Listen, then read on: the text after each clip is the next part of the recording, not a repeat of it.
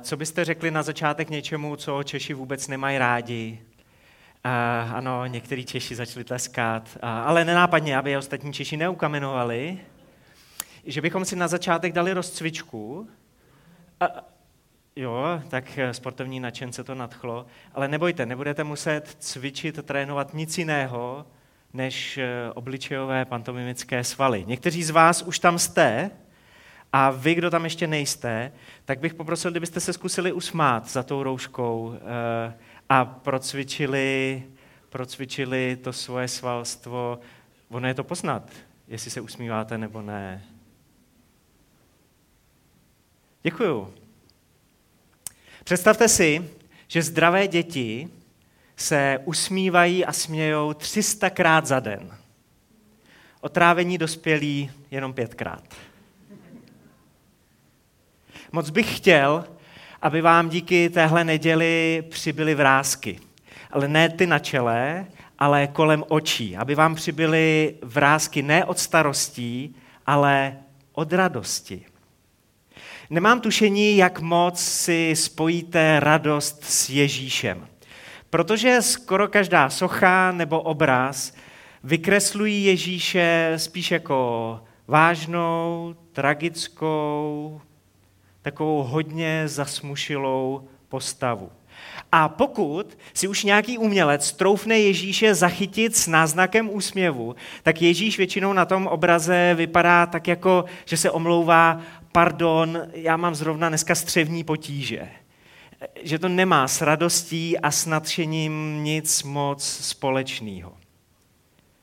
A tak tyhle různé spodobení Ježíše můžou vyvolávat dojem, že trápení, starosti, utrpení jsou mnohem svatější než smích.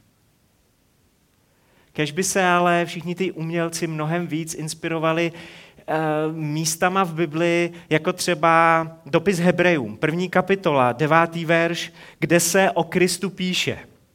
Tvůj Bůh tě pomazal olejem radosti nad tvé společníky. Bůh tady o Bohu, o svém synu, o božím synu, říká, když se podívám na tebe a na tvoje přátele, tak ty Ježíši jsi z nich nejradostnější. Ty se usmíváš 300krát za den. Ty víš, co to je radost a co to je smích. Dokonce v Ježíši je víc radosti, než jak, v jakékoliv bytosti v celém vesmíru. Když Ježíš zahájil svoji veřejnou službu, měl tři roky na to, aby zachránil svět. A párkrát dokonce odmítnul to, když se ho snažili zatáhnout do nějakého městečka kvůli práci. Ale nikdy neodmítnul jít s někým na večeři, jít k někomu na návštěvu domu, jít na nějakou párty, dokonce se nechal pozvat na ryby protože si chtěl užívat čas s lidma. Chtěl si užívat čas se svými přáteli. Jednou, když si s nima takhle povídal, tak eh, dodal, to jsem vám pověděl, aby moje radost byla ve vás a vaše radost, aby byla plná. Janovo evangelium 15.11.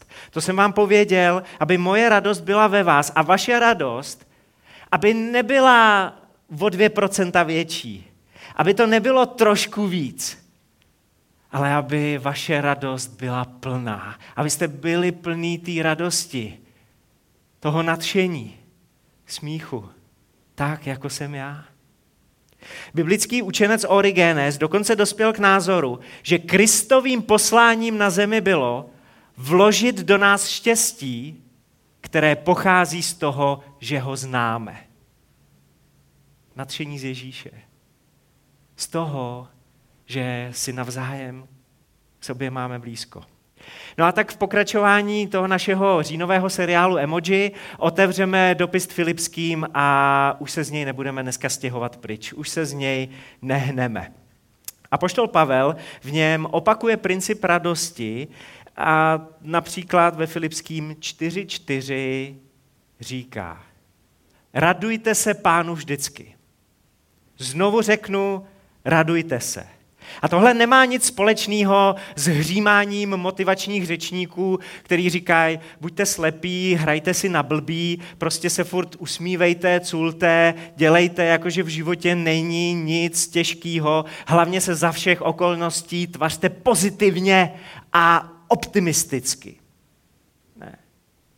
Boží slovo různými způsoby zdůrazňuje, že lidským důvodem k radosti není co, ale kdo.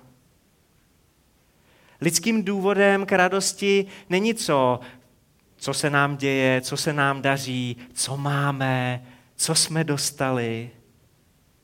Ale lidským důvodem k radosti je kdo. Kdo mě zachránil. Kdo si získal moje srdce. Kdo je se mnou ve spojení skrze víru.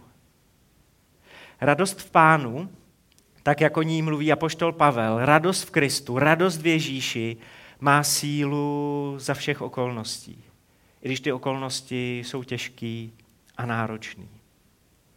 To, kdo nám pomáhá předefinovat nebo přerámovat to naše co. Kdo má v našem životě mnohem větší sílu než co. A ono nám to někdy trvá, než eh, se to naučíme.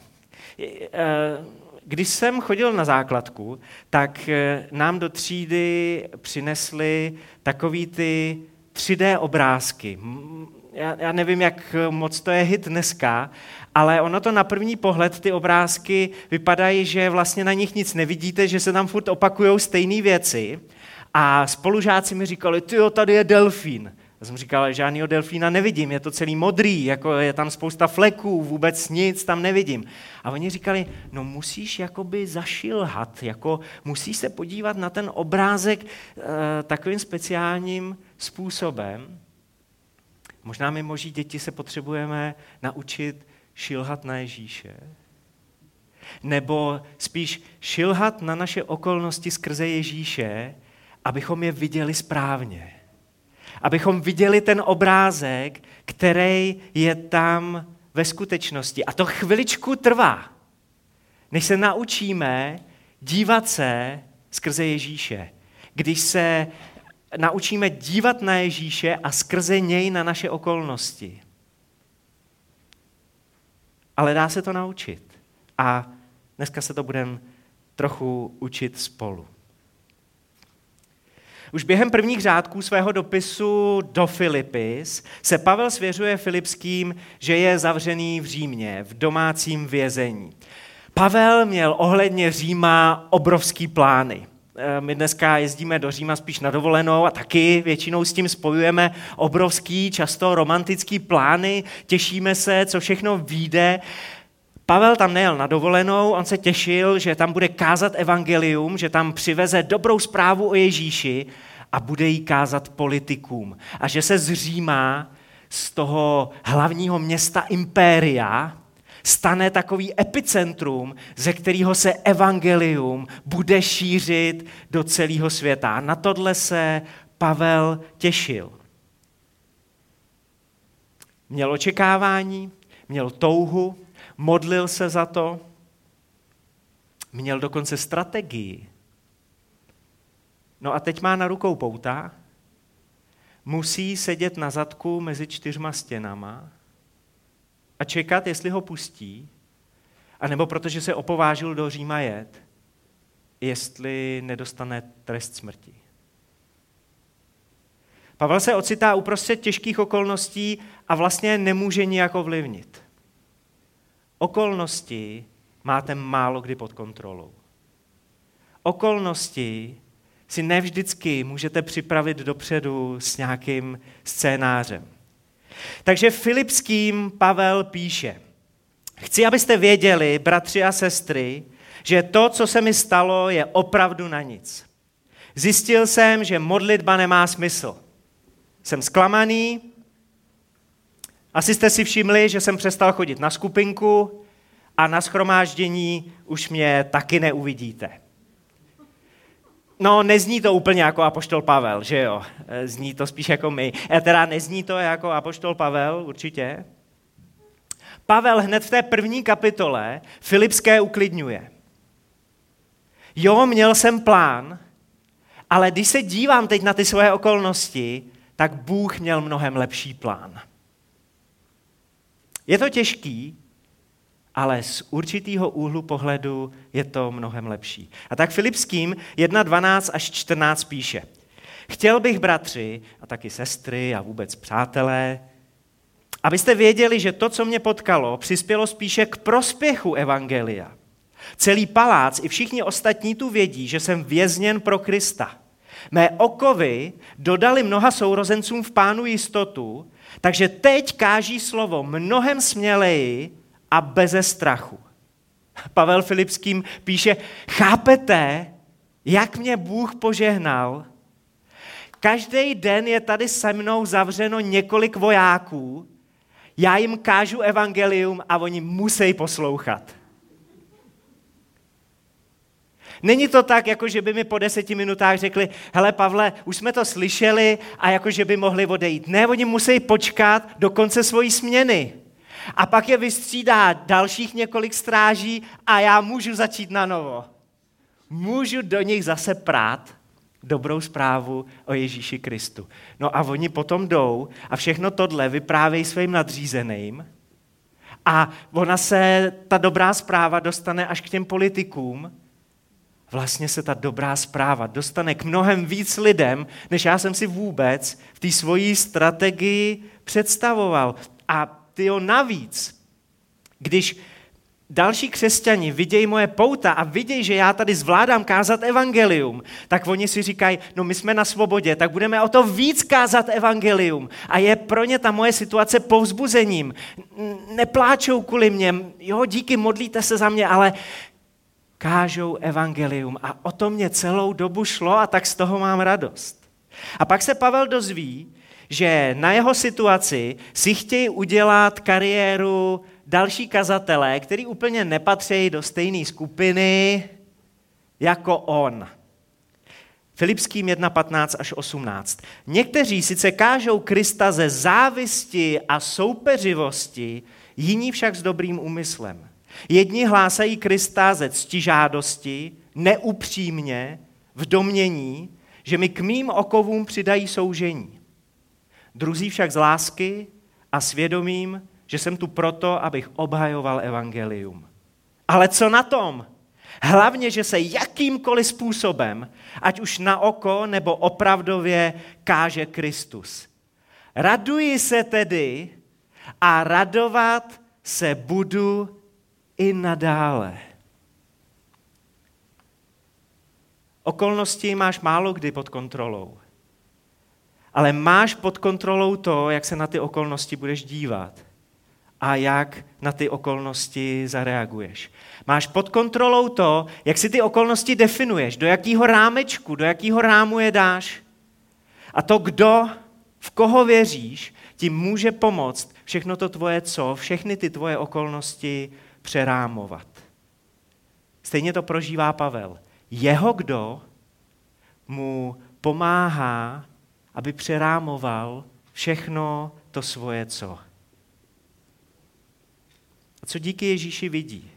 Že může evangelizovat svoje stráže a ti posílají dobrou zprávu dál. Pro další křesťany je to pouzbuzením. A potom Pavel poznamenává to, a moji konkurenti jsou naštvaný, protože vidějí, jak já moc kážu evangelium a tak přikládají pod kotel, protože si myslí, že mě to taky naštve. A já z toho mám radost, protože se kola evangelia roztáče ještě víc a víc. A tak já taky trošku víc kážu evangelium a ty moji konkurenti zase trošku víc přidají. A dobrá zpráva frčí. Ty jo. Tyhle pouta v Kristu, říká Pavel. To je výhra. V Kristu. V Kristu. To je výhra. A já z toho mám upřímně radost. Naše radost se hodně odvíjí od toho, na čem nám v životě záleží. Jestli pro tebe má velkou cenu zahraniční dovolená, nebo to, že si můžeš dovolit koupit poslední model smartphonu, tak je strašně snadný ti ukrást radost. Když třeba přijde lockdown a ty na zahraniční dovolenou jet nemůžeš, anebo ti nepřidají v práci a ty si ten smartphone koupit nemůžeš. Jestli ti záleží hodně na co, jestli ti hodně záleží na těchto věcech, tak je tak strašně snadný připravit tě o radost. Pavel ale přemýšlí, na čem záleží Ježíši. A je pro něj radost dělat Ježíši radost. Kdo, kdo v Pavlově životě má mnohem větší sílu než co? Tuším, že pro křesťany v tomhle sále nebude překvápkou, že žít z víry mnohem víc znamená, že já chci dělat radost Ježíši, než že furt čekám, že on bude dělat radost mě. A ono je to tak hezky spojený, protože když vidím, co Ježíši dělá radost a já mu dělám radost a vidím, jak se Ježíš směje, jak se Ježíš raduje, no moje srdce tančí a jásá. Představte si, jak by se ještě víc proměnila atmosféra na naší bohoslužbě, kdyby každý, kdo patří do mozaiky, jsem přišel s postojem Ježíši, čím ti tady dneska můžu udělat radost. Ježíši, chci udělat to, co ti na očích vidím, protože chci na schromáždění mozaiky slyšet to, jak se Bůh raduje a směje. Představte si, jak by to proměnilo naše rodiny, jak by to proměnilo naše manželství, kdybychom se po každý na životního partnera dívali s tím postojem Ježíši, jak ti v tomhle vztahu dneska můžu udělat radost. Jo, to není jednorázová záležitost. Ne, Ježíši, jak ti v říjnu můžu udělat v tomhle vztahu radost, jo?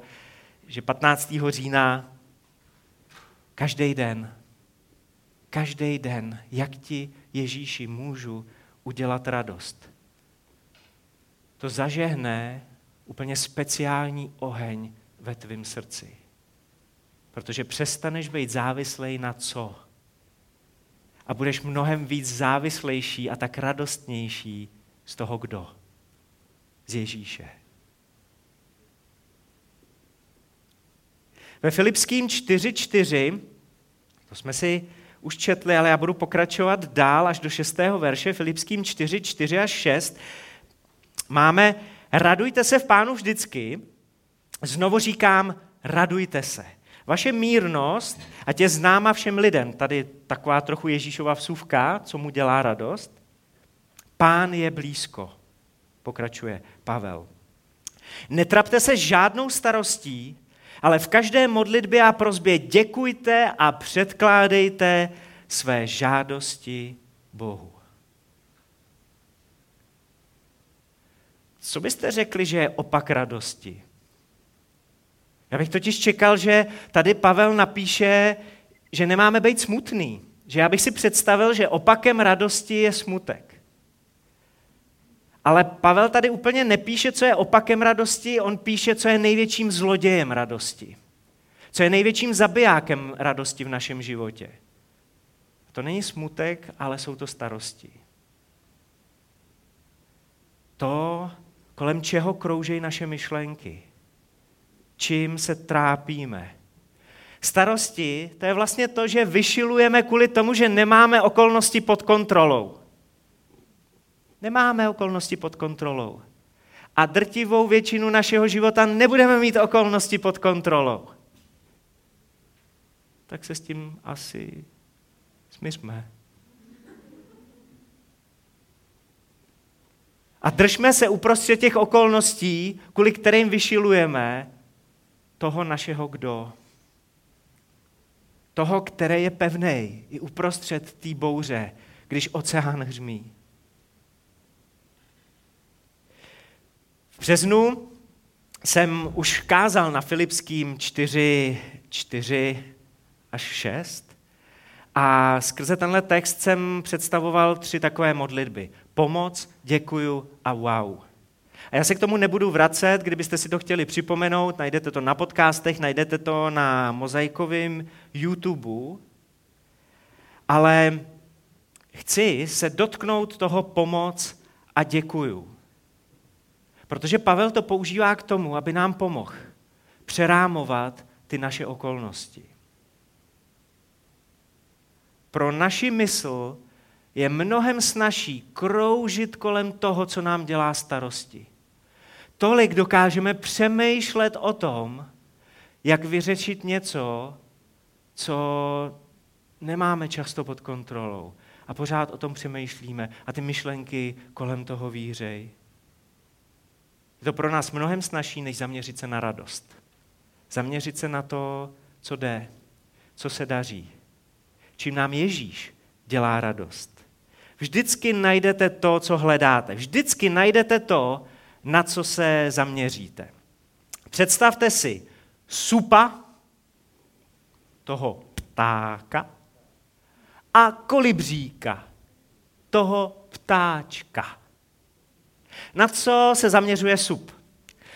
Sup uh, lítá poměrně vysoko a hledá nějakou rozkládající se mršinu. Dokáže ucítit mrtvolu až na vzdálenost jednoho kilometru. Tak dobrý sup je. Pak tu mršinu najde a nějakou dobu na ní hoduje. A teď to srovnejte s kolibříkem, s tím ptáčkem, který dokáže během jedné vteřiny mávnout křídlama uh, asi 20krát. Nehledá nechutný, mrtvý, žluklý obídek, ale sladký, životodárný nektar. Sůp každý den hledá mrtvoly a také najde. Kolik břík každý den hledá nektar a taky ho najde. Kolem čeho krouží tvoje mysl? Je víc jako sup? Nebo je víc jako kolibřík? Vždycky najdete to, co hledáte. A tak Pavel píše Filipským, radujte se v pánu vždycky, říkám radujte se, vaše mírnost je známá všem lidem. Pán je blízko. Netrapte se žádnou starostí, ale v každé modlitbě a prozbě děkujte a předkládejte své žádosti Bohu. Trénujte svoji mysl, aby byla víc podobná tomu kolibříkovi. A to neznamená, že nebudou na, nebudou na vaší cestě životem ty zapáchající mrtvoly, ty těžké věci. A tak Pavel říká, no ty vemte, to těžký, to, s čím si nevíte rady, vemte a dejte to v modlitbě Bohu. Protože to sami nezvládnete. A říká, ale hledejte v každý té modlitbě, hledejte, když se díváte na ten svůj život, ty radostné věci. Čím vám Ježíš dělá radost. Všímejte si radostí a za ně děkujte. Pokud jste dneska přišli na bohoslužbu včas, tak jste dostali dvě krabičky z čínské restaurace. A já vás chci poprosit, abyste se tenhle týden zkusili modlit trochu jinak pomocí tady těch dvou krabiček. Na tu jednu krabičku si můžete nakreslit supa v kleci. Protože když Bohu předkládáme svoje starosti, tak zavíráme toho supa do klece. Krotíme toho supa. Pokud si myslíte, že neumíte kreslit, tak umíte psát, tak si tam napište sup. A napište si tam, Bože, dávám ti tyhle starosti. A když se budete v následujícím týdnu modlit, tak eh, si aspoň nadpisek té starosti, to, co vás tíží, napište na papírek, zmuchlejte do kuličky a hoďte to do krabičky se supem. A klidně třeba na konci dne vždycky tu krabičku vysypte. A možná některé supy budete do té krabičky házet každý den opakovaně, protože vám dávají zabrat a protože je potřebujete skrotit. Ale tak to dělejte. Ale na tu druhou krabičku si nakreslete kolibříka. Nebo si na to napište kolibřík. A ať se ten kolibřík rozletí. Ať se ty radostné myšlenky, to, kolem čeho vaše myšlenky kroužej, ať se rozletěj. A každý den si tam hoďte aspoň tři kolibříky. A já vás chci poprosit ještě o další věc. Kolibříky vemte příští neděli na schromáždění. A když budete mít chuť, tak vás pár pozveme tady dopředu a budeme si číst svoje kolibříky. Budeme se dělit o radost, protože i takovýmhle způsobem se násobí radost. Když si povídáme o tom, čím nám Ježíš udělal radost, co jsme viděli u Ježíše, čím ten, kdo změnil pohled na naše okolnosti. Budeme zavírat supy do klece. Budeme dávat Bohu to, co nás trápí a čekat na jeho řešení, na jeho jednání, na uvolnění jeho moci. Ale pojďme si ještě víc všímat těch dobrých věcí, těch radostných věcí a trénovat naši mysl do kolibříka. Bože, dávám ti starosti. Bože, děkuji ti za radosti. Dávám ti starosti, děkuji ti za radosti. Když dáváme Bohu svoje starosti, tak nám to pomáhá vidět naše okolnosti jinak. Když Bohu děkuju za požehnání a radosti, i to mi pomáhá vidět moje okolnosti jinak. Prostě kdo mi pomáhá, abych mohl předefinovat, přerámovat to naše co. Tak chci skončit posledním citátem s Filipským ze třetí kapitoly. Protože se mi moc líbí, co tady Pavel říká. A tak, bratři moji, sestry moje, rodino moje, přátelé moji, radujte se v pánu. Psáti vám stále to tež, mě není za těžko. Budu vám to znova opakovat, říká Pavel. Protože supí nálety nás postihují často. Tak potřebujeme vidět kolibříky. A tak, bratři moji, sestry moje, rodino moje, přátelé moji, radujte se v pánu. Psáti vám stále to též mě není za těžko a vám to bude oporou.